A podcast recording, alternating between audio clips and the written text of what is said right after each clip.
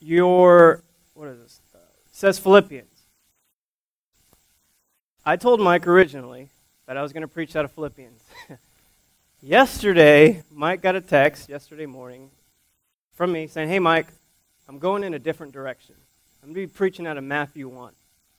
And Mike, to his reply, says, Oh, no. Well, I think on the bulletin they already put Philippians. Oh, well, I'm praying for you.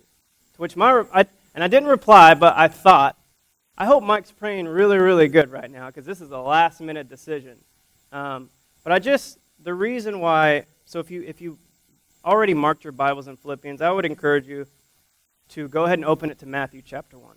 The reason why I've gone to Matthew chapter 1 is because, you know, we just spent uh, Thursday celebrating Thanksgiving. It's a big holiday in America. I love Thanksgiving, I love it a lot. But what happens, and we spend time being thankful for all kinds of things family, God, uh, friends, jobs, church, the list goes on of all the things that we're thankful for. And we get to spend that day and even that week doing that. But then we go, we, we, do, we make this transition from Thanksgiving into the Advent season. And we spend the whole month of December celebrating the coming of Jesus. And this is my favorite time of the year. Christmas is my favorite time of the year. It's my favorite holiday. It's my favorite time for numerous reasons. This is not a good thing for me because my wife's favorite holiday is Thanksgiving. And if you're like me, as soon as ha- Halloween is over with, you jump straight to Christmas. You just jump straight to Christmas. You completely pass over Thanksgiving straight to Christmas. Don't get me wrong, I love Thanksgiving. I just love Christmas 100,000 times more. So we spend this time transitioning from Thanksgiving into the season of Advent where we are preparing our hearts for the coming of the King of the world. God has come and made his home inside of us. He has dwelt among us. And he has come for one reason and one reason only that he would live with his people and that he would save them from their sins. And I just want to tell you that this is worth celebrating every single day of December. And it's worth celebrating every other day of the entire year. Amen. But this is why I love Christmas more than I've ever loved it before. You know, I've loved Christmas because of the lights. I've loved Christmas because of the decorating of the Christmas tree. In fact, this is Sayla and I's first Christmas together. A week before Christmas, we decorated our Christmas tree because when you come into my family, you start decorating for Christmas before Thanksgiving. Okay, which just totally looks over her love for Thanksgiving totally looks over. This is not a good thing for me, right? I already said that, but, but I love Christmas. For the lights, the cold weather. Typically, we have cold weather during Christmas. I mean, the list goes on, I think, and you can agree with me why you love Christmas. For the cookies, the candy canes, uh, you know, the stories, Rudolph the Red-Nosed Reindeer, all of the cartoons, everything. It's a Wonderful Life. That's the greatest movie that's ever been made. I love that movie. I love, I've, I've introduced that movie to so many people in my life. I really have because I love it so much. But almost four years ago in the spring, everything changed for me in my life. Because I made a decision to follow Jesus. I invited Jesus into my life. I became a follower of Jesus, and everything changed. And I was going on one path, and then I suddenly began to go on a new path. And I think that every one of you, I hope and pray, has the same exact story. So it doesn't take away from all of the things that I love Christmas. Those are all good things. I still love Christmas for those things. I'm 31 years old, I still love and anticipate presents under the tree. I'm not ashamed of that.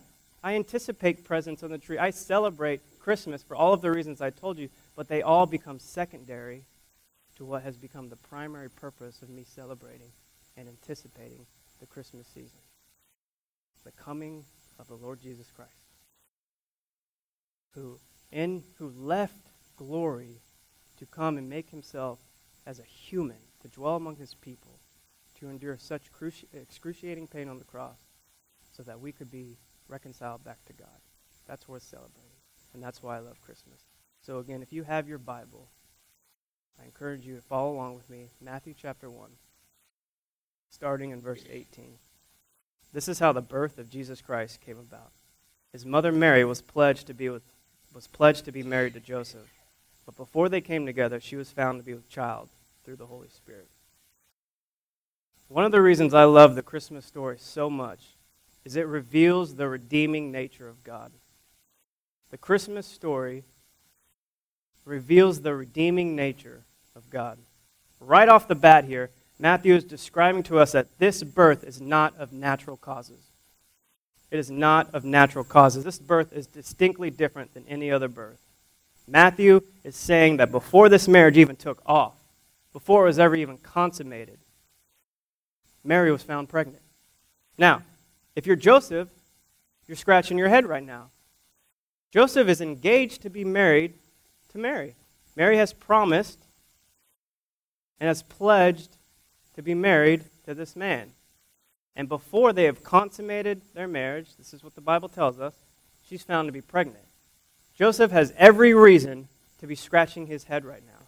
Joseph has every reason to have any kind of decisions that have been made already to maybe think otherwise.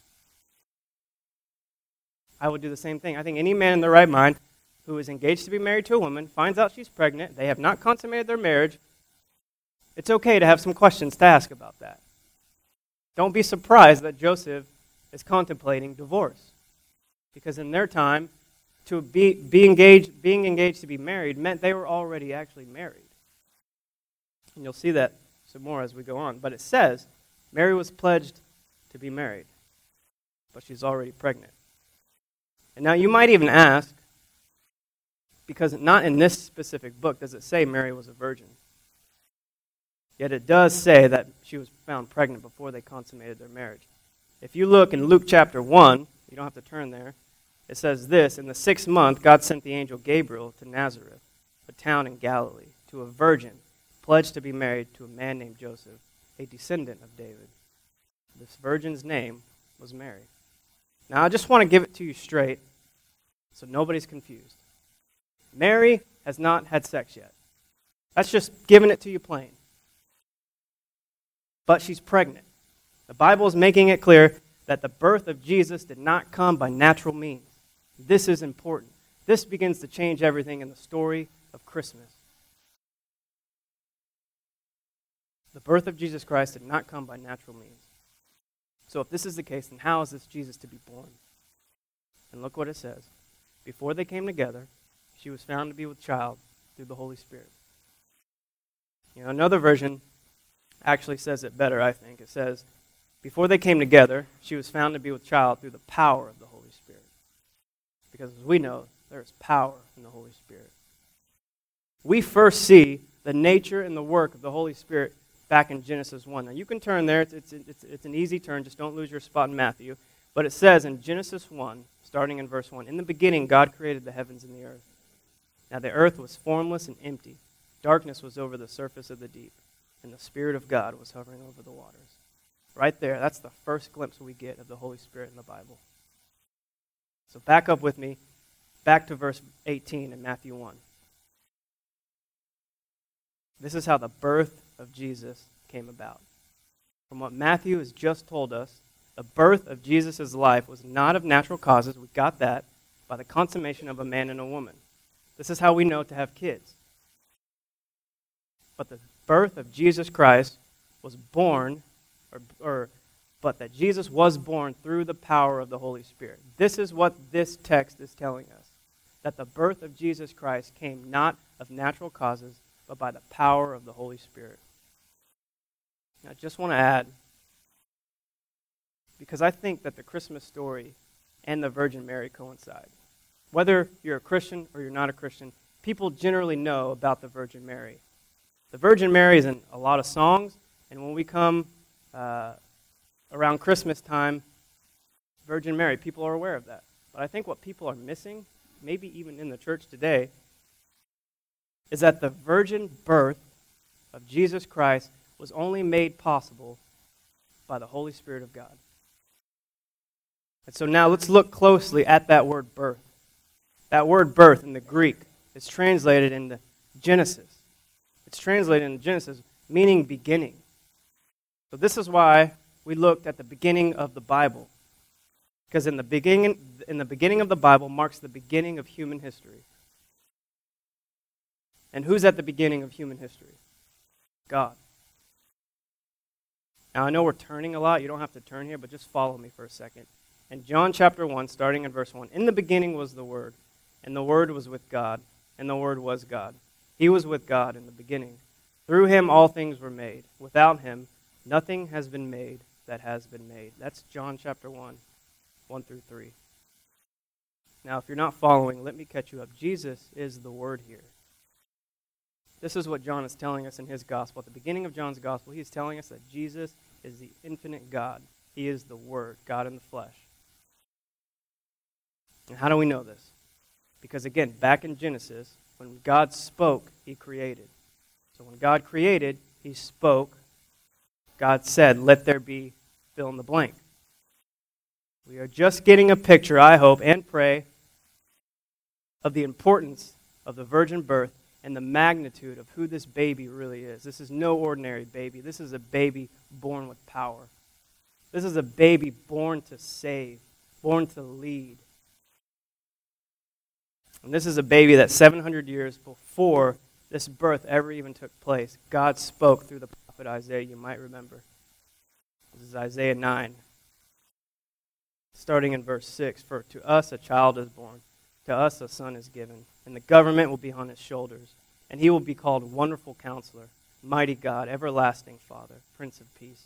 He will reign on David's throne and over his kingdom, establishing and upholding it with justice and righteousness from that time on and forever.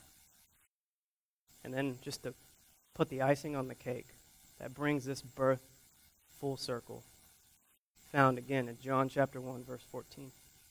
The Word became flesh and made his dwelling among us. So I'd like to sum up this brief backstory of this epic birth.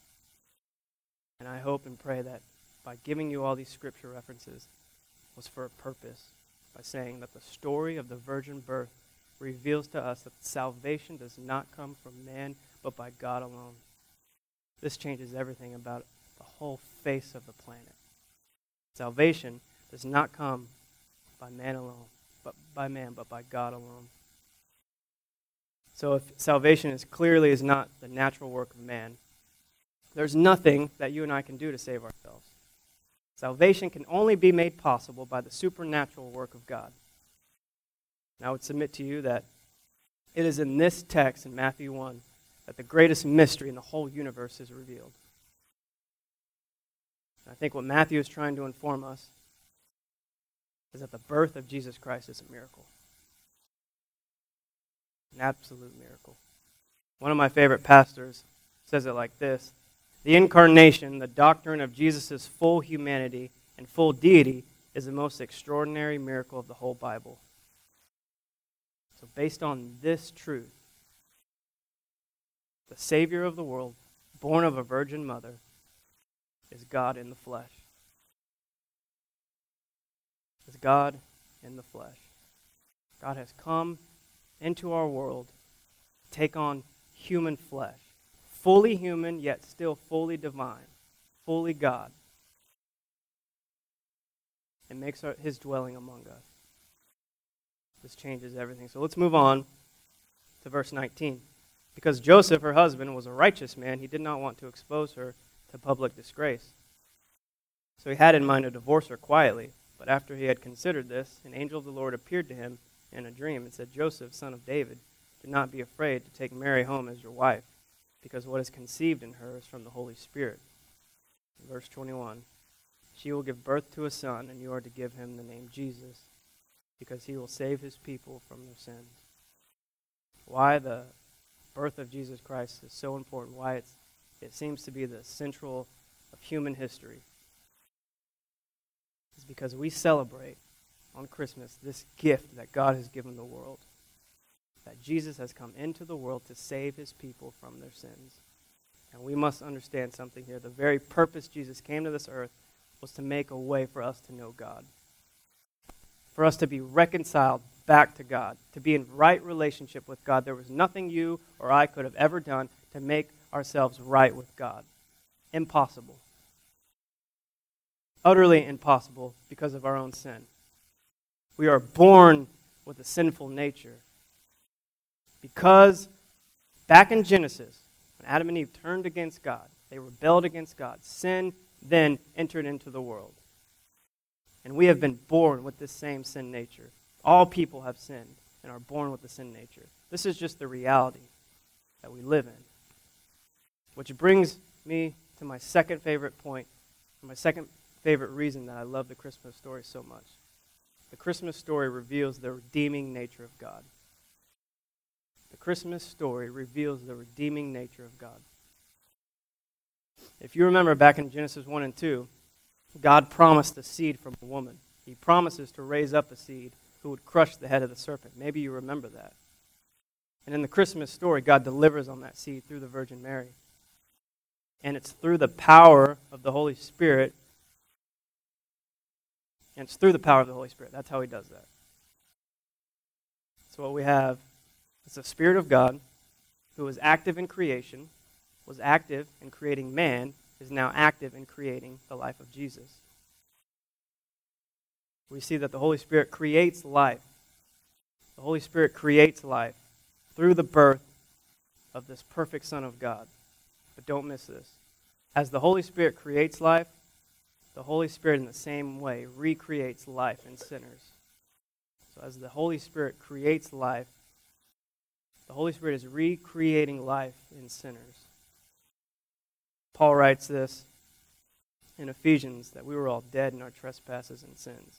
The gospel has moved for 2,000 years with such power, not because it changes people's lives from being from good people to bad people, or from bad people to good people. That's not the purpose of the gospel. It doesn't take bad people and make them good people. The gospel has moved with such power for all of these years because it takes dead people and makes them alive again.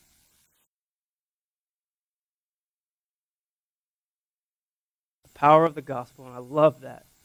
It takes dead people and makes them alive. Paul says in 2 Corinthians, For God made Christ, who never sinned, to be the offering for our sin, so that we could be made right with Christ. Made, be made right with God through Christ. So again, in Genesis, there was this perfect relationship between God and man until they rebelled against God. And so now you have a man born of the Spirit in Adam who would succumb to sin. Well, Paul writes in Romans 5 when Adam sinned, sin entered the world. Adam's sin brought death. So death spread to everyone, for everyone sinned. Based on these scriptures, we have all sinned and fallen short of the glory of God. These are scriptures that you know. To think of these scriptures and put it in the Christmas story, it changes everything. So back to the virgin birth, Matthew 1. We have this perfect Savior, totally sinless. Jesus did not inherit sin. Jesus took sin on. Mary was not chosen because she was sinless, by the way. We know that based on what we've just read. Everyone has sinned. That's why Jesus is the perfect sacrifice. If Mary had not sinned, the virgin birth would not be as glorious. And the Christmas story would not be as meaningful to us. Not one who would give in to sin, but one who would save from sin. That's who Jesus is. Not one who would give in to sin, but one who would save from sin. The virgin birth, again, proves this. Salvation does not come through man, but by God alone. We cannot do anything to earn God's love. We can't do anything to earn salvation. Money does not buy you right standing with God. Being a good person does not earn you a right standing with God. Nothing can earn you or give you right standing with God. As Paul says in Ephesians, this is how you earn right standing with God. For it is by grace you have been saved, through faith. And this is not by your own doing. This is the gift of God. You want to talk about anticipating presents and gifts for Christmas? Christmas, this is the gift that triumphs over all gifts. That salvation does not come through man, but by God alone and it is only through God's gift of His grace. You know, I don't know if any of you know my story or not, but as I mentioned at the beginning, almost four years ago now, uh, is when I came to Christ. That's when I became a believer of Jesus and everything in my life began to change. But before that, because I'm 31 years old, so two days before I turned 28, I was not a believer. So for 10 years of my life, I'm just going to sum this up as quick as I can, I was an alcoholic. That's all I knew. That's all I did. That's all I knew. I, I drank. I did not grow up in the church. I knew nothing about Jesus, did not care anything about Jesus. Was on a very, very, very dangerous, scary track in life. I went to jail five times for public intoxication. I'm in Bible college now, so how, how can that be? Praise God, because I heard this message.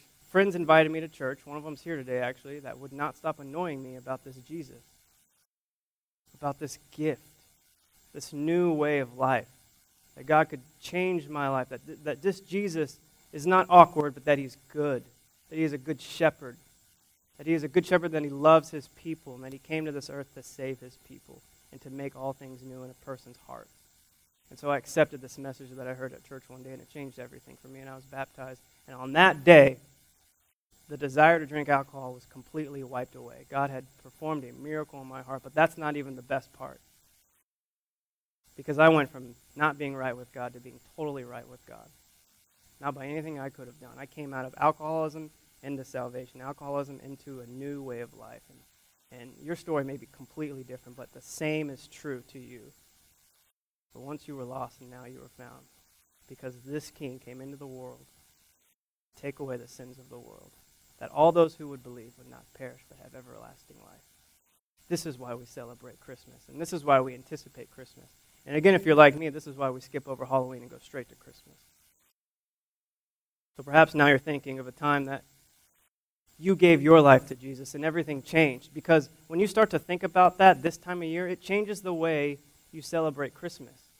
If you took a moment just to think about that time when you said that you wanted to follow Jesus, now maybe not everything completely changed right away. That's not the, the case for any of us.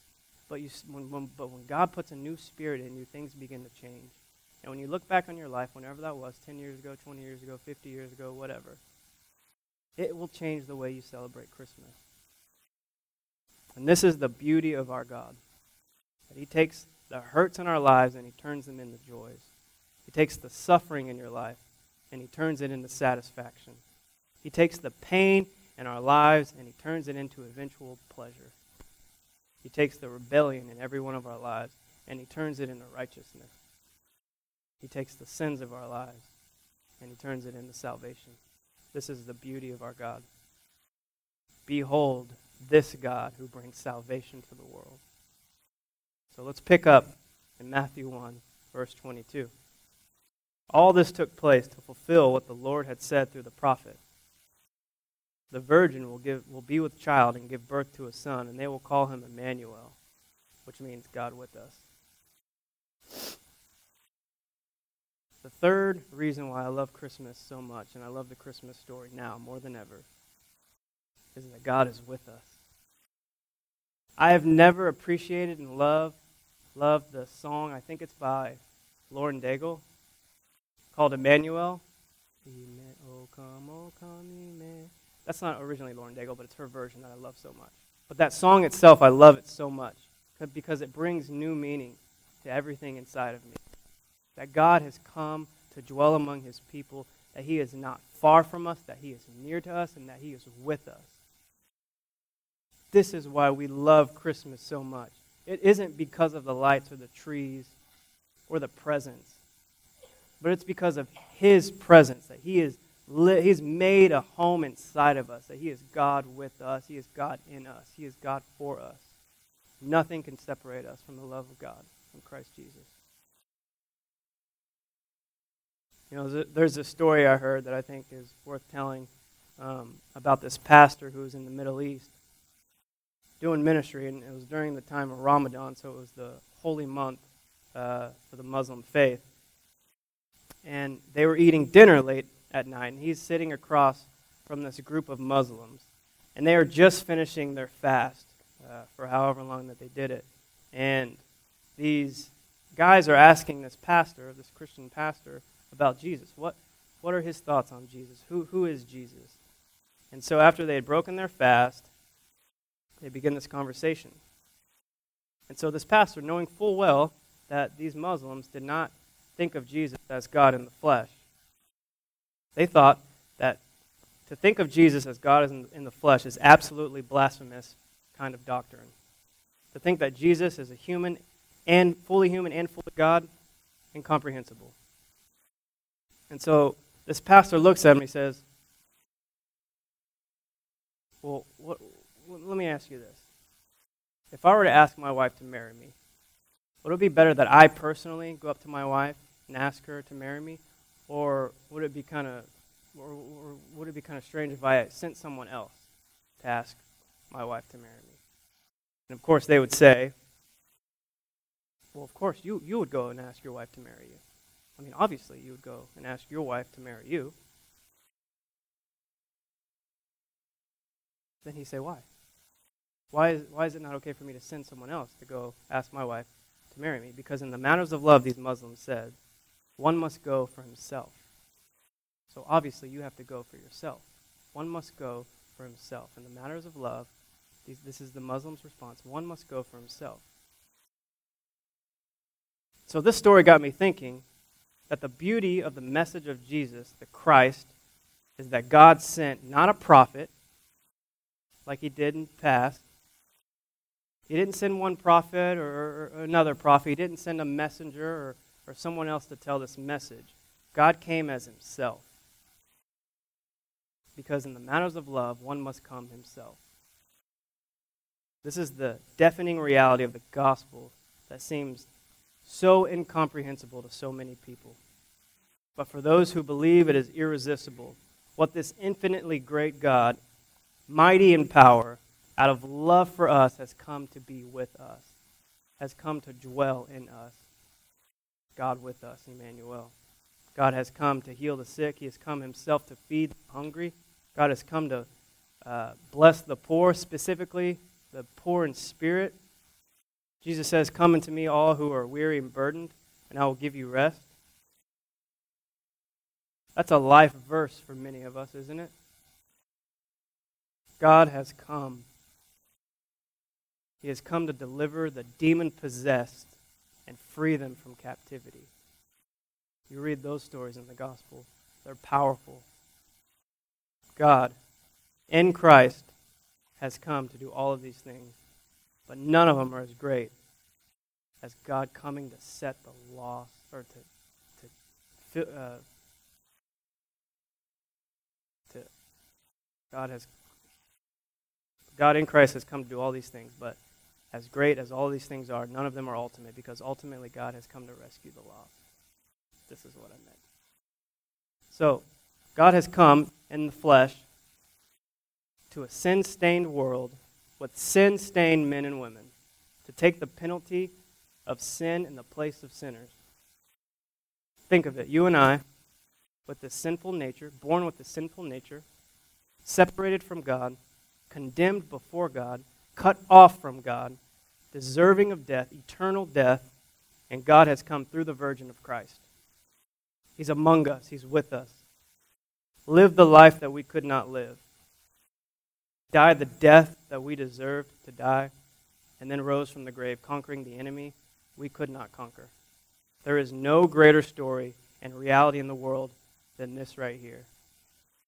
And this is the magnitude of what is celebrated in the birth of Jesus Christ.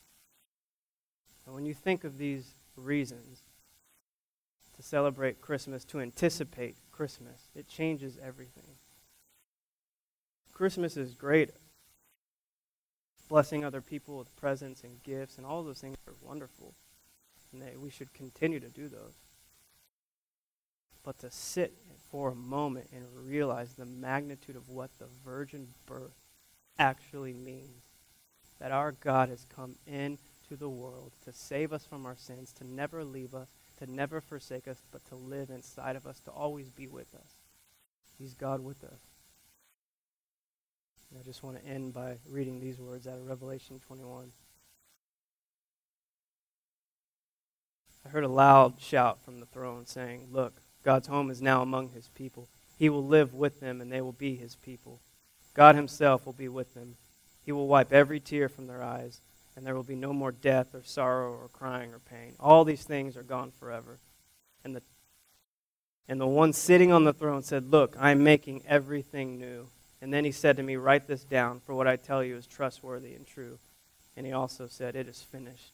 I am the Alpha and the Omega, the beginning and the end. To all who are thirsty, I will give freely from the springs of the water of life. If you remember anything about God during this Christmas, let us remember this that He is good, that He is mighty, that He comes in power, that He comes full in strength. A baby who came in weakness has now come and, and conquered death on the cross and now lives and bodies in, in the people of God to celebrate Christmas for a different reason. This is what this message is it's God's love in Christmas. I hope and I pray that Christmas will never be the same for you. And I know some of you are thinking, you don't even have a hair on your face, and you're telling me how to celebrate Christmas. I've been a Christian for decades. And no, I'm not telling you that. I'm just saying, I think as a, as, as a body of believers, if we started to think during this Advent season, every single Advent season, that the only reason we have an Advent season is because God came in the flesh to dwell among his people and to save his people from their sins. It's because you were once dead in your sins and now have been alive in Christ. And your whole life has been changed for. And it changes your entire eternity. He has come to live among his people to seek and save the lost to set the captives free, to redeem all people and reconcile all people back to him. This is the beauty of the gospel. That our God is good and he lives among us. Will you pray with me?